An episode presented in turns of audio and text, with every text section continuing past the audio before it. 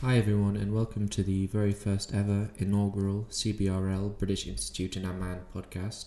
I'm Dr. Philip Proudfoot, and I'm the Assistant Director of the British Institute.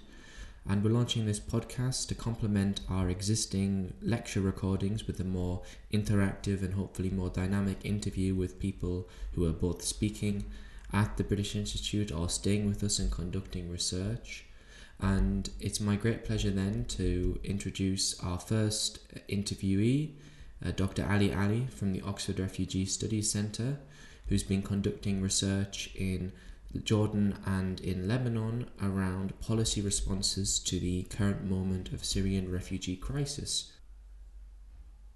Yeah, so Ali, uh, can you tell us a bit about yourself and uh, the project you've been working on? Thank you, Philip. Um, yes, so our project uh, compares the policy towards Syrian refugees in neighbouring countries, Lebanon, Jordan, and Turkey. We have another academic, Fulya Memisoglu, who's uh, been conducting research in Turkey. Um, I've been conducting work in Lebanon and in Jordan.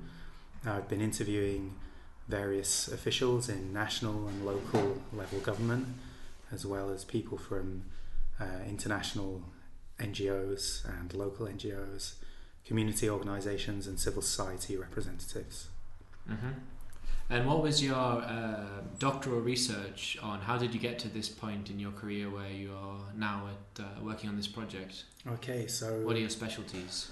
Um, my thesis was about the relationship between uh, state transformation and displacement in Iraq after the occupation, um, and I explored the decision making processes to try and explain how Iraqis made decisions to leave their homes in a time of uh, serious crisis.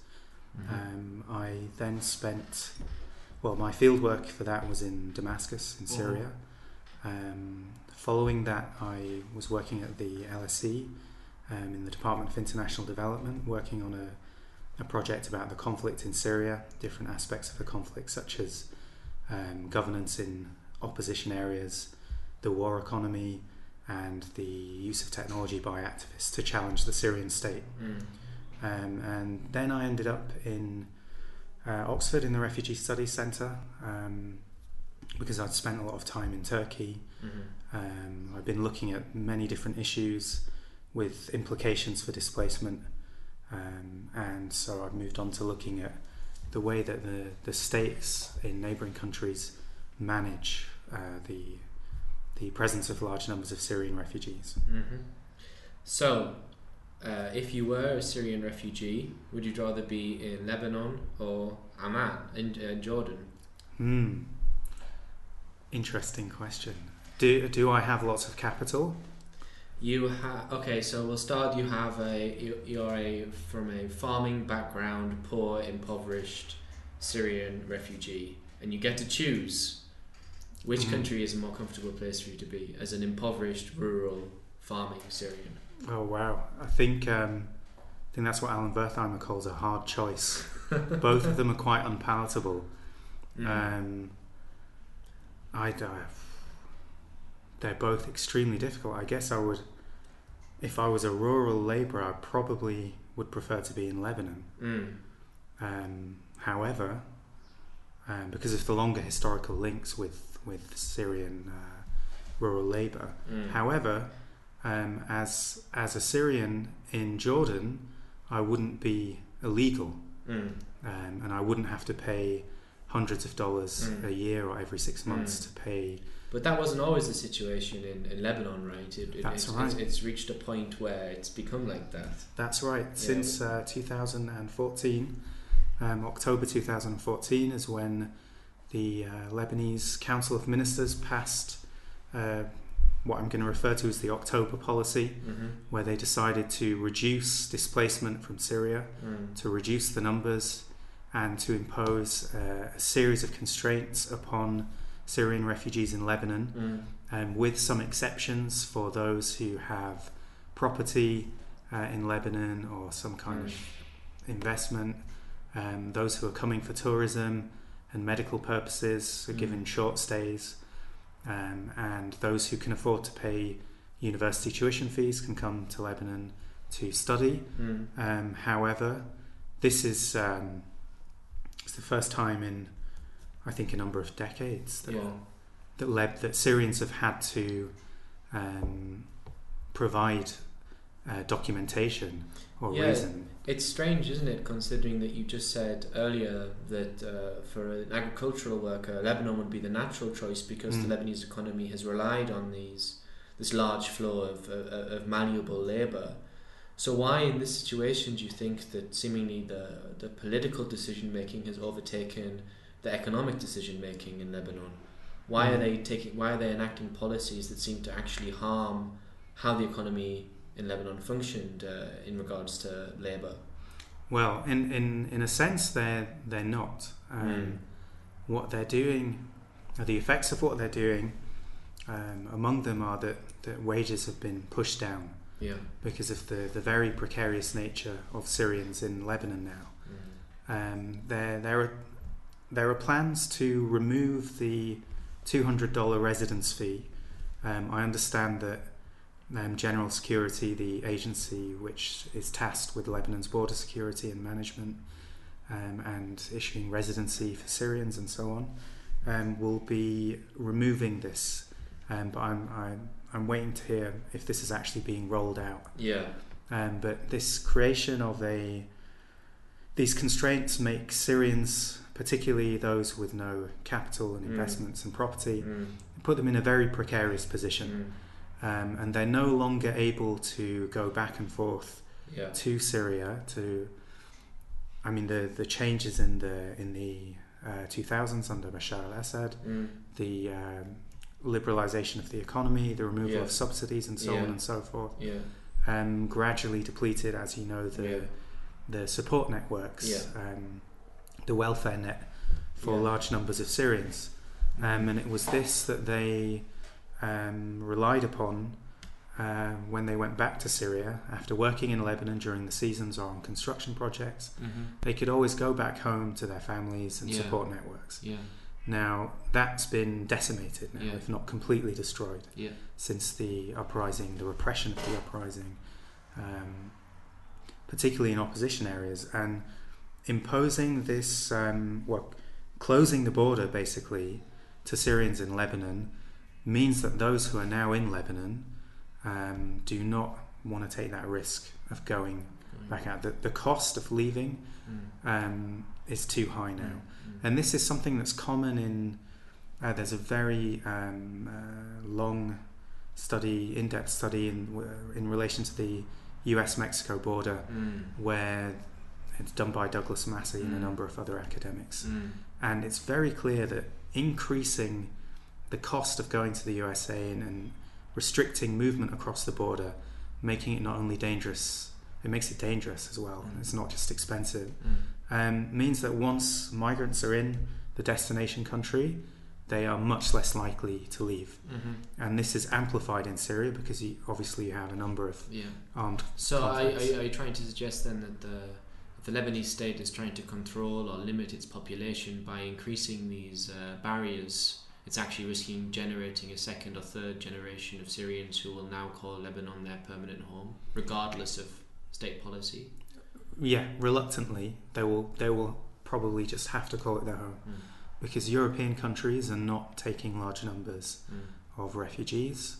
The the US, Canada is not. They're taking small numbers and drawing a lot of attention to those small numbers.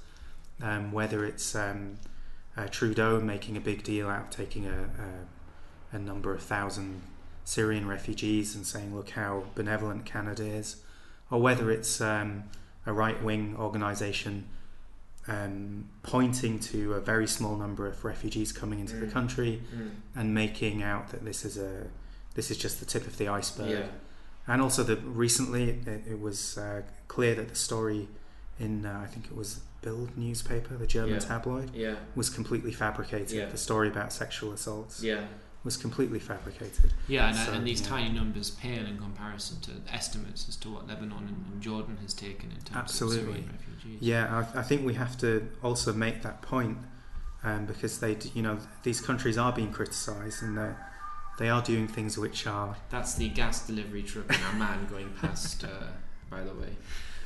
um, yeah. So before we start sort of being a bit critical about some of the policies, I think it's really important to say that Lebanon's taken over a million. There are Yeah. over a million Syrians registered as refugees in Lebanon. And Lebanon is half the size of Wales. That's right. That's right. And its population is about four and a half million. Yeah.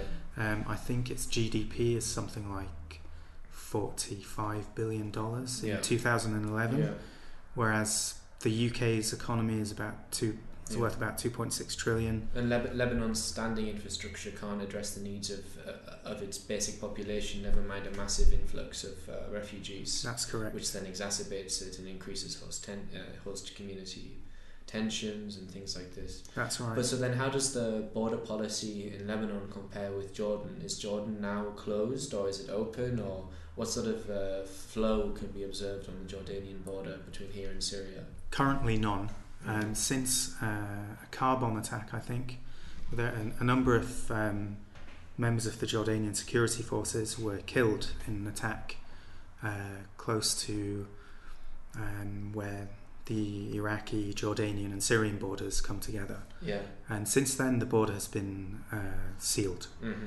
Before that, um, Syrians would come to Jordan um, and they would be met at a number of reception centres. Mm. Um, I think there were about 40 of them along the border, which were managed by the Jordanian army.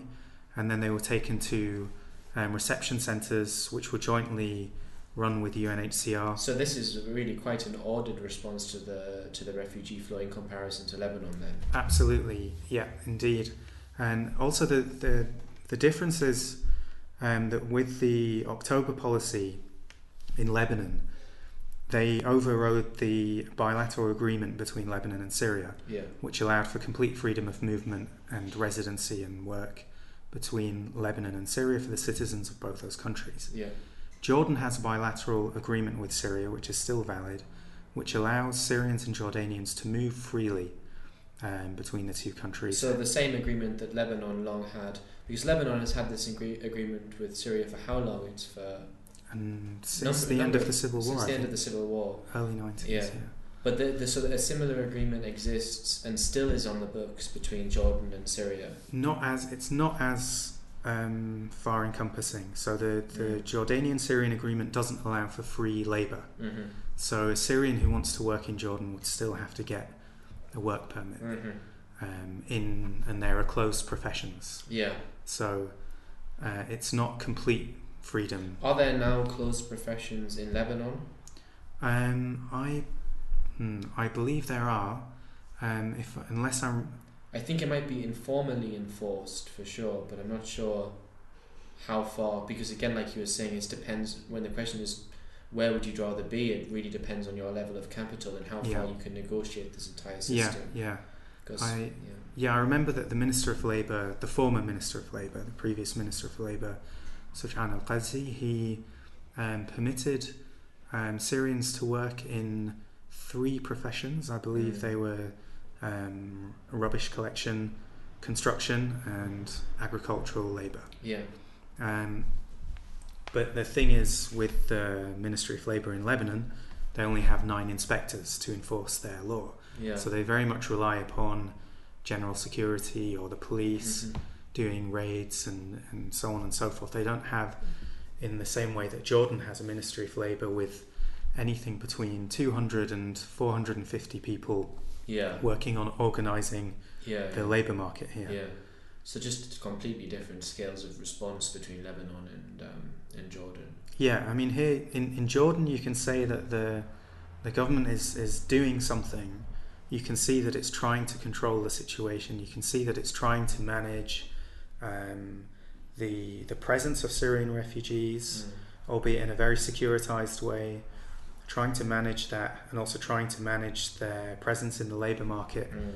to a limited degree Mm. um, and also the way that the the Jordanian government has approached the European Union and the, the donor countries for assistance has been much more organized and much more orderly, shall we say, Yeah. than the Lebanese government has. Now, the Lebanese Yeah. government does have, it has been working on a, a, it's called the Lebanon Crisis Response Plan. It does have a plan, um, but it, it feels a bit more last minute than the Jordanian one, Yeah. and they have less experience of this than the Jordanian Yeah. government does. Yeah. Um, the the plan in Lebanon was largely uh, something that emerged after the October policy, Yeah. with the creation of what's called the crisis cell, Yeah. the policy cell, which has ministerial authority. The prime minister's there. Uh, the Ministry of Social Affairs has representation. The Ministry of Foreign Affairs, um, the Ministry of Interior, and perhaps there's one more. I think maybe the Ministry of Education is involved. I'm not Mm. but my point is that they don't have the same experience. The Jordanians have had the experience of the Iraqi refugee crisis, um, and there are all kinds of contested numbers. Yeah. Um, but the, the I think it's understood that Jordan vastly inflated the number of Iraqis Mm-hmm.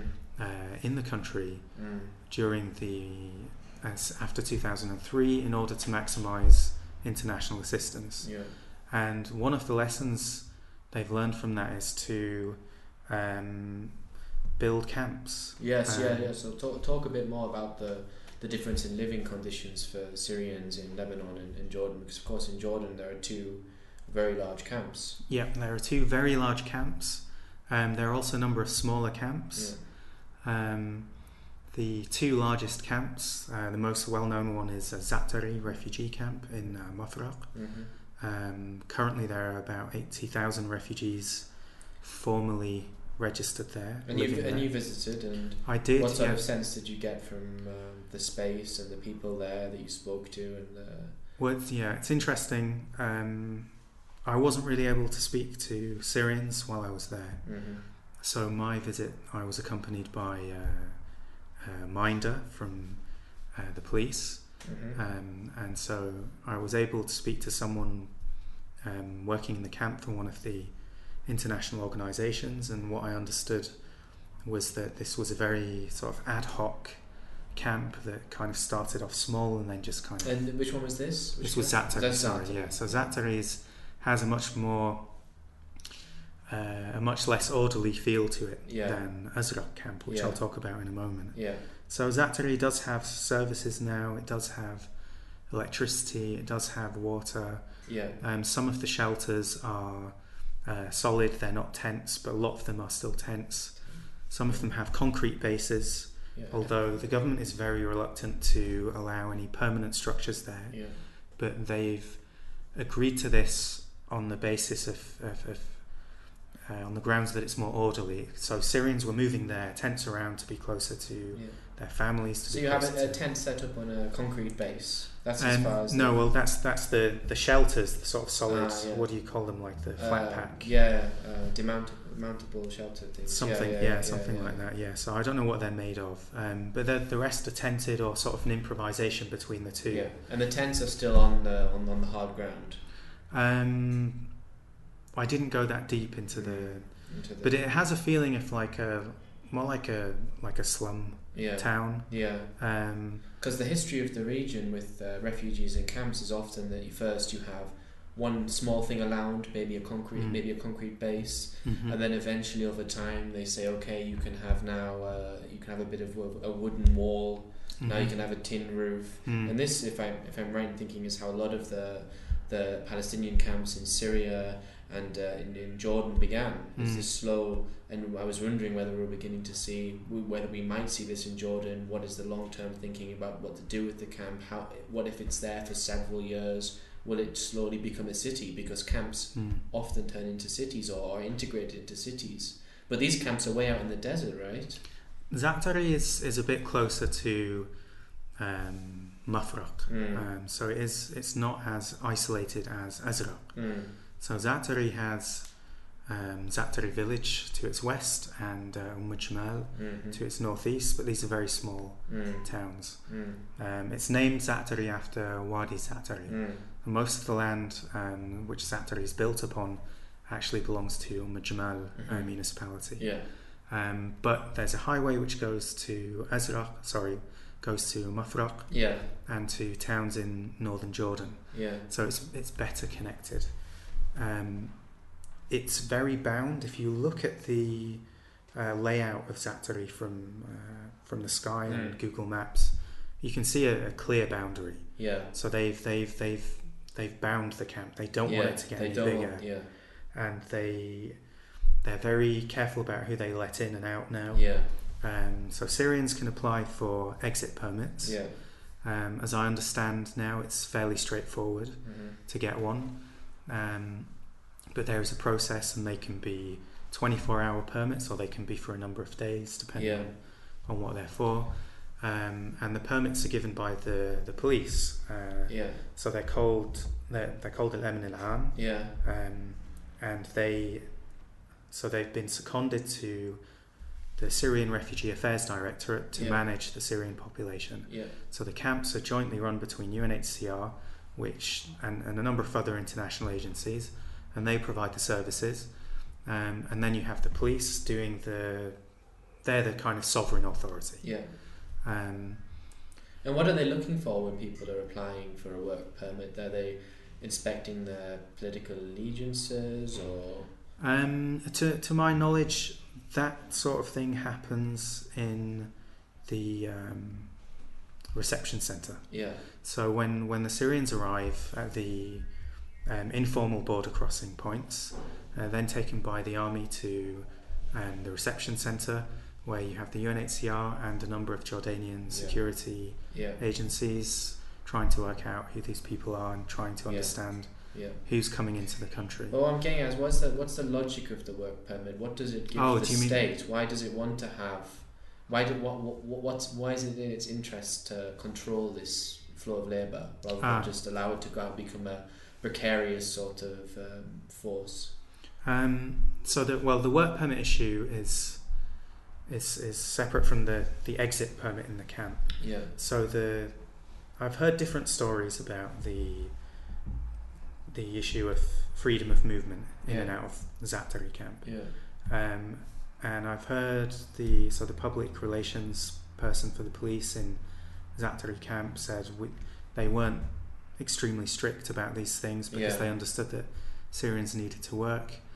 Um, there is uh, a labour market issue Mm. um, in the sense that there are large numbers of Syrians here now who could potentially compete with Yeah. Jordanian labour. Yeah. However, um, there was, and maybe there still is, uh, a sponsorship system Mm. where Syrians who end up in a camp, um, if they are, if they have family or a Jordanian sponsor who who can vouch for them, they can then leave the camp Yeah. um, and they can live outside the camp. Mm. Um, so most of the people, um, it's difficult to say because I, I had a, a minder with me, Yeah. uh, but my my feeling is that the the competition that Syrians present in the labour market is not so much rural agricultural labour. Yeah. Um, it's more the professional and Mm. skilled labour sets. Yeah.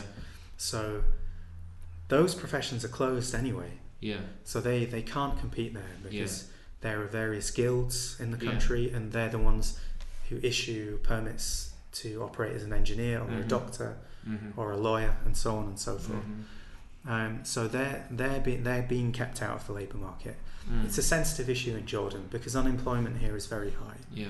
and it's um, So like balancing act. There is that you know if you were to compare Jordan and Lebanon, is there a higher degree of illegality in work in, in Lebanon or in Jordan for Syrian refugees that are working illegally Um, after the October policy in Lebanon? Probably, I would probably say Lebanon. There, there are more Syrians there. There are more. I haven't done a, a systematic study of this, Yeah. but I got the impression there are more rural working class Syrians in Mm. Lebanon, both in actual terms and in uh, proportional terms Yeah, of the total Syrian population.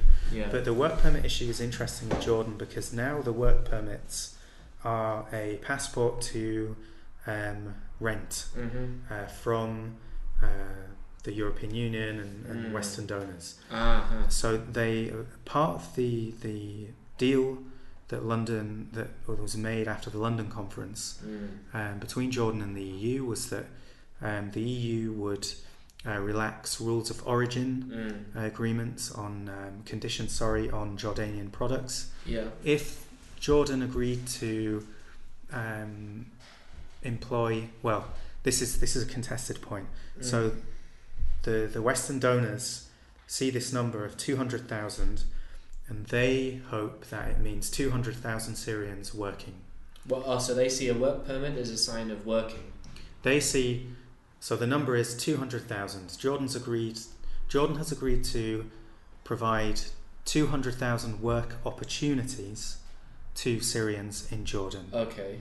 Now, if you talk to people from the various Western organisations, Mm. they I, ideally what they want, and I guess what we all want, is to see two hundred thousand Syrians being able to work for themselves and support Yeah. themselves. Yeah. Um, but it's actually work opportunities. Yeah. So a Syrian who is working in one job in the morning and another job in the evening Mm. is technically he he can have two work permits, and that's two work opportunities.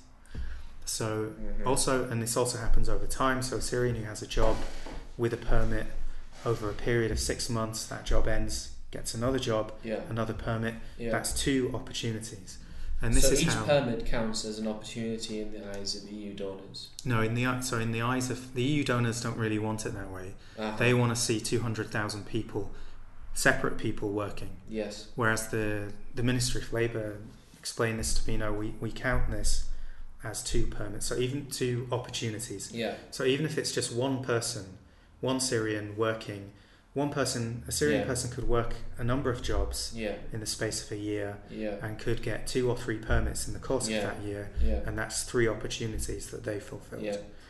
So this So, is a contested issue, but the the idea so it, it it's a new it's unusual for a country to allow refugees to work formally Mm.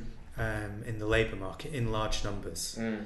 Um, however, It's, it's it's unusual um, in the entire history of uh, refugee crises around the world to permit that. yeah, yeah. So this is this is quite a an interesting thing that that Jordan has done. Um, but we need to qualify it with the fact that it's also quite conservative in its remit. It doesn't it doesn't allow Syrians to compete Mm. with Jordanians in in areas where Jordan you have lots of educated people here, Mm. lots of university graduates, and many of them have to go abroad to find work. Yeah. So it's a red line to open professions up to Syrians. Mm. Mm. Um, so they're being allowed to work in agriculture. Yeah. So there's a slight there's an innovative uh, work permit in agriculture uh, where some cooperatives have been allowed to issue. Do you see anything like permits. that in, in Lebanon? Because I remember hearing about Lebanese farmers complaining of labour shortages after the imposition of the new controls. I haven't heard anything about that, Mm. um, but in theory, they're, the Syrians who are working in agriculture in Lebanon are Mm. not Uh, not technically illegal, but the Mm. The problem is that these different constraints intersect. Um, so, it, while it may be perfectly legal for a Syrian to work in a particular area in Jordan, in sorry, in Lebanon, Yeah. the residency issue is Oh, yes. is much more Yeah. Yeah. serious because what happens to a lot of Syrians when they are arrested by general security, Mm. um, they're often released after 48 hours. Yeah. Um, but many of them, as I was told by a lawyer working on this issue in Lebanon, many of them are issued with um, exit orders. So the Lebanese government does not says it does not deport Syrians, and yes. there, there was only one case of uh, maybe a hundred, I think, in 2012, Syrians being deported to Syria. So they don't physically take Syrians to the border to Syria. However, they do issue them with exit orders, which order people to leave the country within a number of days. Or And what happens if they don't do that? Well, if they don't do that, then they are illegal. So then it's it, it becomes difficult to move around Yeah. because there are there are checkpoints. There are But if Lebanon, if Lebanon doesn't deport people across the border, but it does generate conditions of illegality, where what does it do with illegals? Does it put just put them in prison or? Illegal Syrians illegal, or, or Syri- illegal Syri- migrants. Syrians with illegal, with illegal conditions to stay in Lebanon who have no permits or who've been issued the order to leave and they don't leave and they Mm. stay and they become illegal. So what could the Lebanese state do in response to that illegality of status? Because if it doesn't take people across the borders, Mm. it's, it's just turning a blind eye, perhaps, to the fact that there is a huge amount of illegality amongst uh, Syrian migrants and refugees now. It seems to be doing that, um, but as I understand it, um, this varies uh, enormously from di- Between- across different between- parts of Lebanon. So yeah, if you could if you could speak a little bit about uh, that uh, municipal angle Mm. uh, that I know your work looks at, and also uh, on the different sort of state uh, social responses to the presence of refugees. Because in Lebanon, for instance, we see in certain municipalities uh, a, a great degree of anger towards the presence. We see impositions of curfews, Mm. and as far as I'm aware, there's nothing really like that in, in Jordan. Is that Mhm. because of the containment policy, or what does your research show? Um, Jordan is much more centralized Mm. than Lebanon. Mm. Although Lebanon does have, in a sense, a centralized state, this, Mm. the, the center is very fragmented. Mm. um, and therefore it can't impose its will uh, in the peripheries Mm. in the way that the Jordanian state can. yeah. Um, so that's that's really important to remember in Jordan. It is centralized, and the state can im- impose its will on on the northern provinces Mm. with regards to Syrian refugee Mm. management. I'm not talking about other issues. Um, It's Mm. not been something I've been looking at. Mm. Um, in Lebanon, you have you have certain sensitivities and you have certain variations at the local level. Mm. The one that I wasn't able to um, explore myself was the the Hezbollah and Amal controlled areas Mm. in the south of the country, where I'm reliably told, and I understand from other people doing research on this issue, that it's a much more securitized Mm. um, and well controlled process. Mm. So the, the municipalities in the south of Lebanon, which are under Hezbollah or Amal areas, have Mm.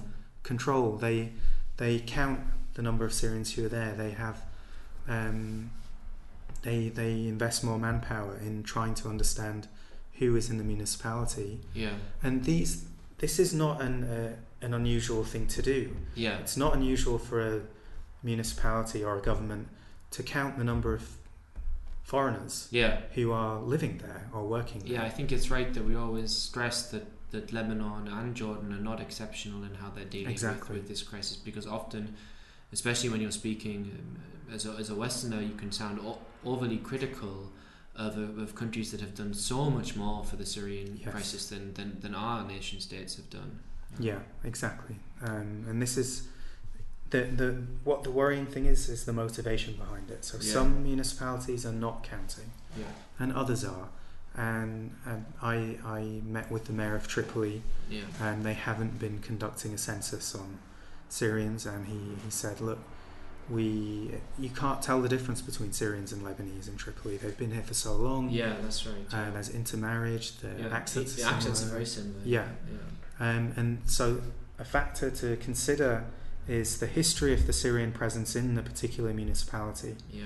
but also how that intersects with regional geopolitics, if you like. Yeah, because of course in Lebanon we have the history of the Syrian occupation, which is a huge Yes. factor in, in breeding degrees of uh, host antagonism towards. Absolutely, absolutely. And it wasn't that long ago Yeah. that um, uh, Lebanese men were disappearing inside the uh, Syrian uh, intelligence command center in uh, Anjar, Mm. and there are still lots of people missing. hmm Um, the history is uh, a very difficult one. And Jordan just doesn't have that history to the same degree at all. It doesn't have that history with Syrians, and the the, the northern governorates have strong um, family connections to the southern parts of Syria. Mm. And people say, you know, Ramtha in northern Jordan is is an extension of Dar'a Yeah. in southern Syria culturally. And No, I had I, I've heard from the director of the of the British Institute here stories of when families would fall out with each other, they would just move the border sign in the village and move their house outside of Jordan and move it back into Syria. interesting, interesting. Yeah, so this is this is a this is a, a really important factor, and it's also been a factor in Lebanon too. Mm. uh, the the family and cultural ties. Yeah. Um, but where Syrians are new to an area, as Mm. labour, for example, Mm. um, there is it. There's a bit more. I don't want to say fear, and I don't want to say suspicion. In some areas, there is that. There's there's a worry. Yeah. So let's call it a worry. Yeah. Yeah. And it's it's a legitimate worry when you look at it from the perspective of um, a small municipality in Yeah. uh, Valley, Yeah. Yeah. which has maybe ten thousand people. Um, and maybe two municipal police Yeah. whose job it is Yes, to exactly. monitor building regulations. Yeah. Um, and Can't also, provide electricity. Doesn't have Yeah. enough. Uh, the water system doesn't work. Can't get rid of this level of trash, and has limited assistance from the international community. exactly, Of, exactly. course, of course, of course, it would breed these uh, Yeah. the, the, these worries just by the sheer numbers. That's right. And Yeah. so, in in the majority of cases, there hasn't really been uh, an issue with this. That it's not the issue is not so much the refugees, but the spillover of the Syrian conflict inside Yeah. Lebanon. Yeah. However, it's a very emotive issue. Um, I had a conversation with someone in uh, in uh, Beirut this week um, who told me about a Christian village where an international organisation approached them to offer them money and assistance um, to manage the Syrian refugee population, Mm. and they rejected the money and they Mm. said, "We don't want the Syrians here. We don't want you here. Um, they're bad news, and so on and so forth." And this is a, a village that has a history of um, a violent history with the Syrian regime. And what were they offered money for? For improving infrastructure, or Municipal development, I believe, and apparently it wasn't a significant. so they so oh, okay, it wasn't a significant, but they felt if they accepted that money, that would be a sort of commitment to the presence. yeah, Even though often you find that the talk really is that there needs to be a sort of a, a core developmental framework to, in, in Lebanon to dealing Mm. with the um, presence of Syrians, improve infrastructure at, for the entire municipality, and then maybe it would reduce this antagonism. But that's interesting that yeah, yeah. that, that they would even reject they would reject that. So this, yeah, this particular case. I mean, the the, the Lebanon crisis response plan is about shifting um, assistance towards development, Yeah, and they use this term vulnerable populations, yeah, so as not to distinguish between um, impoverished Lebanese and impoverished Syrian refugees. yeah, So the idea is now that the any donor projects must address both of these issues uh-huh. in the country. and then that's a directive from the Lebanese state. yeah, Uh huh. so that's an initi- initiative of the crisis cell. Yeah, Um, and Jordan has been doing the same, but Yeah. for much longer. yeah. It's much wiser to it But of course, Jordan hasn't had a crisis of state like Lebanon has had for the past for for what, decades. Yeah, now, since Yeah. the end of the civil war, but magnified over over the past what four or five years. yeah, yeah, yeah, So this this is another issue. Um, but you do have. I mean, I've visited a municipality um, not far from Tripoli Mm. Where the the local uh, charity, Mm. um, which had been looking after the poor in the town yeah, for years, was taking care of Syrians as well. mm-hmm. Um, and they were they had a record of who was receiving assistance and so on Yeah. and so forth. It was a grassroots thing, yeah, and the person running that, one of the people running that, was also a member of the municipal council. yeah, And so it was a much more accommodating issue. But what they really wanted was regulation. Yeah. So they said, look, we don't want the Syrians to be um, destitute. We're, we're happy that they that they have stalls. They were setting up informal stalls mm. um, and make having an income. You know, we don't want them to have to beg or to be in trouble, but we can't have you can't have them next to shops of local people who pay municipal fees selling the same thing. yeah, It's not fair on the local population. yes, And so, what we want the municipality to do is to regulate this more. yeah, And the municipality doesn't have, as I understand it, the power to uh, charge fees on commercial enterprises. yeah, It receives fees, yeah, um, but uh, as I understand it, it doesn't have the remit to extend the type of enterprises yeah. from which it can collect taxes. Mm. But what this person seemed to think the municipality could do was issue a regulation that said you must be 200 metres away from a stall that sells something similar. Yeah, Um, so the, the, the number of tools that municipalities have to regulate and manage the populations Mm. are limited, but there is also another layer to this, where some municipalities um, have close connections to political parties, Mm. which have um, more tools in Mm. their toolboxes Yeah. to manage the population.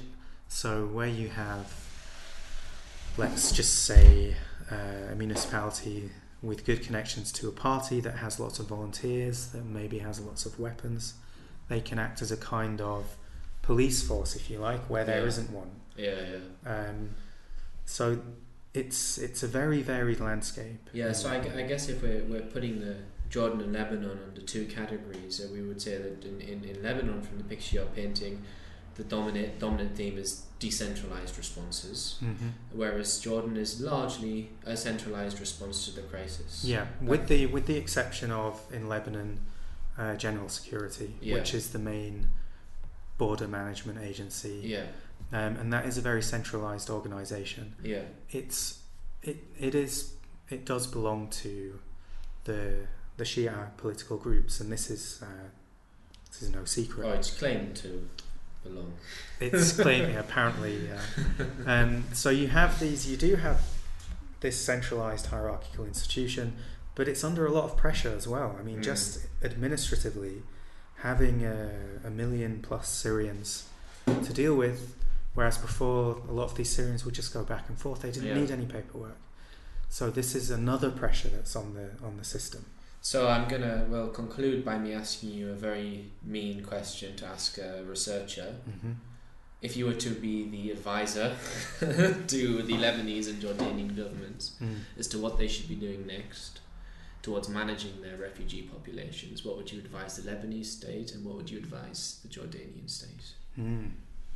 The Lebanese state is quite straightforward, I think. I think I would just say um, go back to a system that's more akin to the bilateral freedom of movement, freedom of residency.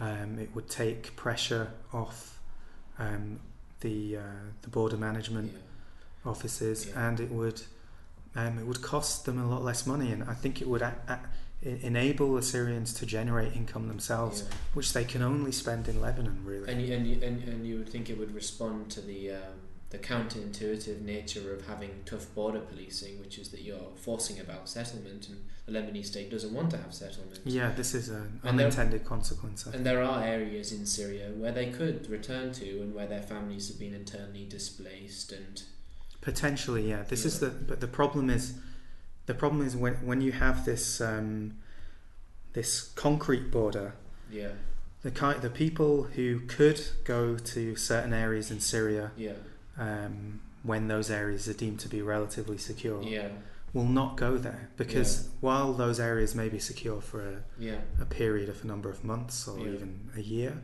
that could change very quickly. yeah, So they need to have somewhere to just to go back to yeah. as a refuge Yeah. until things calm down. And of course, I mean, economic life can't really resume in a lot of the, the a lot of areas, especially specifically rebel-held areas, because things like the, a lot of these long-term communities in Lebanon would rely upon, which is agricultural labor, Mm. can't be restarted because because all of the basic agricultural input co- in, input costs are so high.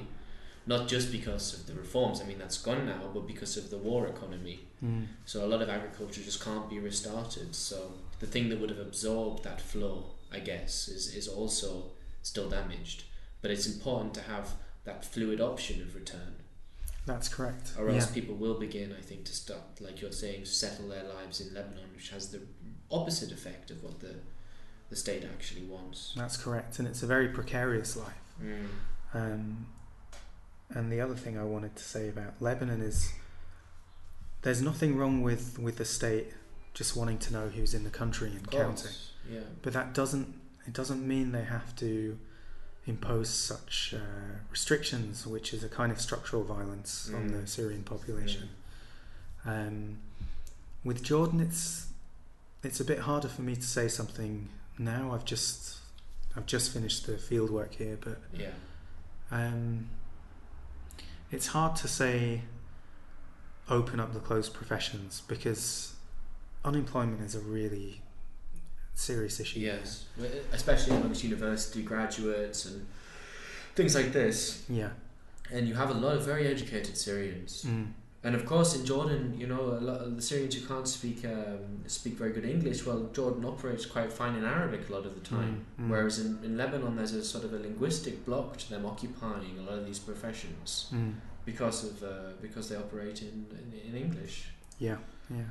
So I, I think yeah, I think you're right in suggesting that uh, here in Jordan, um, educated Syrians would be a more threat to the middle class and Yeah, it's um, you know Jordan is a it's one of the few countries in the region which isn't experiencing a major internal conflict. mm, Um, it is a difficult neighbourhood, as we all Mhm. know, yeah, um, and Jordan is a huge refuge now, as it has been for a long time. Um, but I'm, I think I, I need a bit more time to reflect on, on what I've Um, been hearing yeah. here. I, I think I, you know, we can say that the the government has done a lot to adapt. I'm quite surprised by how much adaptation has happened here yeah, um, in terms of such as the the legal system, for example, the the Sharia courts. yeah, Um, for people who don't know uh, what they do, they deal with things like family law, with births, with deaths, with divorces, mm, and with the mediation of uh, family disputes and Yeah. marriages and so on. yeah, And they do that in a very um, economically um, accessible way. yeah, And that's because the family is very valued here in Jordan. And the state tries, state provides this institution to um, mediate um, disputes without Yeah. bankrupting families. yeah, And this service is available to Syrians as well. And what Mhm. they use it for is to register births and marriages yeah, and deaths. And this is very important with births and marriages because some of the marriages are not registered and many births are not registered. And the long term consequences of that, if it's not addressed, is a large population of stateless. yes, Syrians. yeah, yeah, yeah, And so this, yeah, there, there has been a lot of accommodation here. yeah, Um, I think I. What concerned me was the the way that Azraq camp is so isolated from the rest of Jordan, Yeah. basically. So Azraq camp is uh, again. I had a, a minder with me. Um, it's a huge area. It's built on a huge area. There's a lot more space. Zaatari felt very claustrophobic to me. yeah, Um, and there are no tents in Azraq camp, it's all solid shelters. Um, they're working on the UNHCR is providing electricity and infrastructure. It's connected to the national grid now. Um, not all of the areas are connected for 24 hours, but they're working on that. yeah, Um, so when you when you see it, it's a much more dignified space to live Yeah. in. It's clean. Um, but it's far, it's far from it's so isolated. Yeah, it's on the highway that goes to Iraq and Saudi Arabia. So would, I, would would anyone living there be able to to work in anything? Is there industry, or in, I, mean, I guess there's internal industry within the camp, people setting up shops and There are markets. I mean, Yeah. when, an, an interesting thing that's happened in um, Azraq camp is that the that Jordanians have been invited to open stalls inside the camp, and I was told that Oh. these yeah these Jordanians have been picked because they're seen as very vulnerable families in the municipality, so they've been offered these uh, sources of income inside the camp. You don't have that in Zaatari. But what is the source of income of people who live in the camp? Is it just ha- is it uh, it's, inter- it's handouts from um, international organisations? Yeah, yeah, they receive um, assistance, uh, food assistance. They're not paying for water or electricity. Mm. They receive uh, gas for their Do you think heaters. the work permit scheme will be successful? um, y- yes and no. Mm. Um, so the the take up was initially very slow because it was so expensive. Yeah. Um, now that we've had a, a series of exemption periods, Mm. which have led led to the number increasing to something like thirty nine thousand. Yeah. Um, they're supposed to be free, but some Syrians are still paying for them. Mm. The employ- if the employer has to pay a fee of 10 dinars, I think, Mm. then he'll take it from the wages of the Mm. Syrians in some cases. And so, yeah. Um, the problem is it's, it's having a knock on effect on Egyptian labour. Yeah. And this is, the, this is another issue. So, is the um, work permit policy merely displacing Egyptian labour? Yeah. And the, the the answer is mixed because again the Egyptians are doing work which Syrians are not particularly interested in doing, Mm. um, such as uh, construction. Mm. Syrians in Jordan aren't working in the construction sector; it's the Yeah. Egyptians. Yeah, whereas in Lebanon it is uh, Yeah. it's Assyrians. That's correct. wow.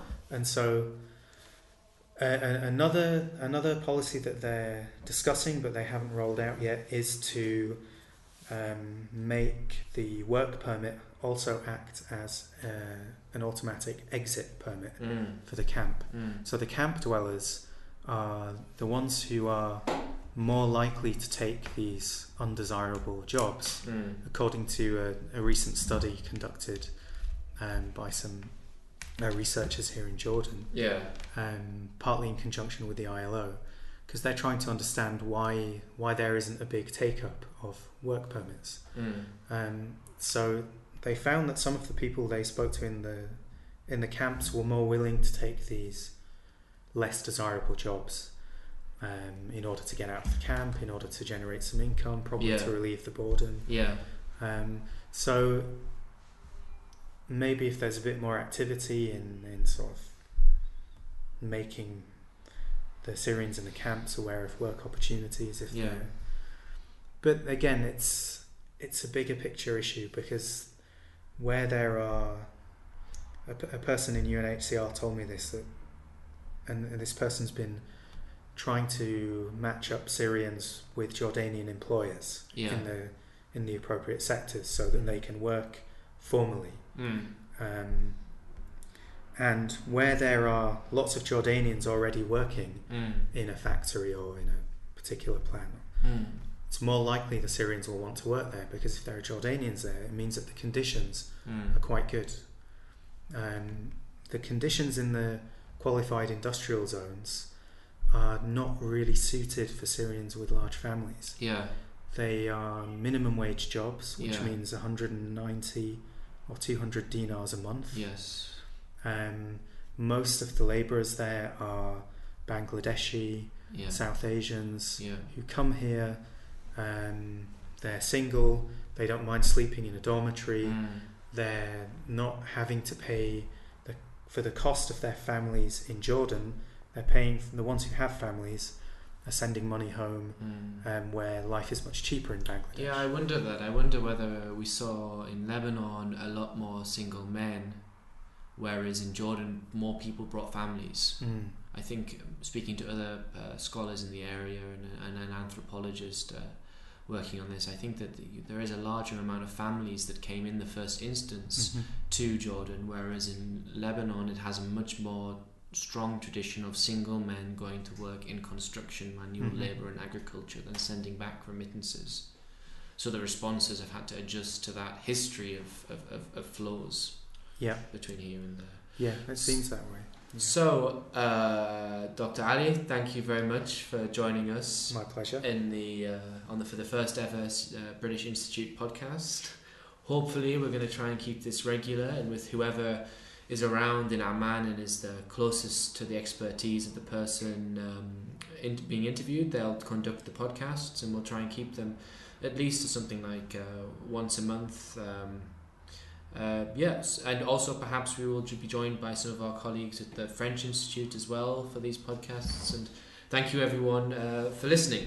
Thank you. Bye bye. Bye.